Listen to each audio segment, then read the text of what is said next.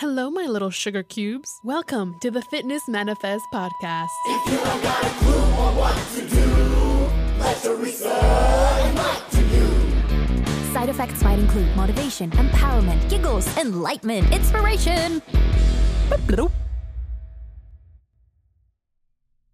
How to avoid emotional eating. Hi, my name is Teresa Sedeno. I'm a personal trainer, and I'm going to show you how to lose weight.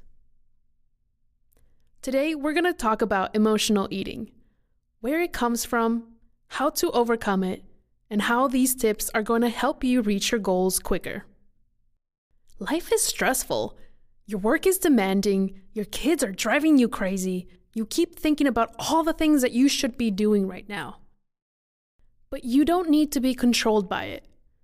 One of the reasons why people struggle to lose weight is stress eating also known as boredom eating, emotional eating, and eating comfort food. What do these actions have in common? Well, these actions are driven by emotion. To start, ask yourself where did you learn how to instinctively run for the fridge to get comfort food? When I was a kid, I remember I would eat ice cream when I cried. Your story might be different, but the lesson remains the same. Sad plus food equals happy. Rid your kitchen of junk food or comfort food. Create an environment where you don't need willpower. If you've had an emotionally exhausting day, your brain is going to rely on its memories. It's going to remember that food makes me happy.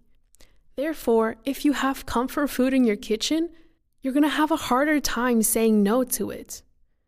Here's an option Instead of going to eat, channel your energy and angst into something positive and enjoyable. For example, you can go on a walk, or meditate, or journal. My go to is to take my dog Rocky on a walk.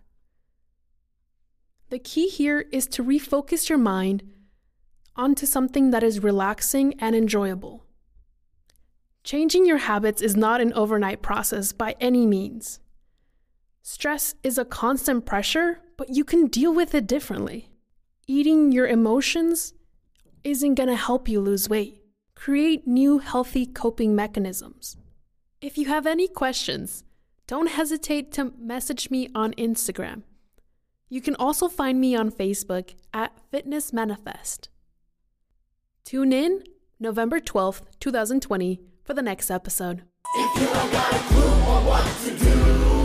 If you don't got a clue on what to Teresa you. Side effects might include motivation, empowerment, giggles, enlightenment, inspiration.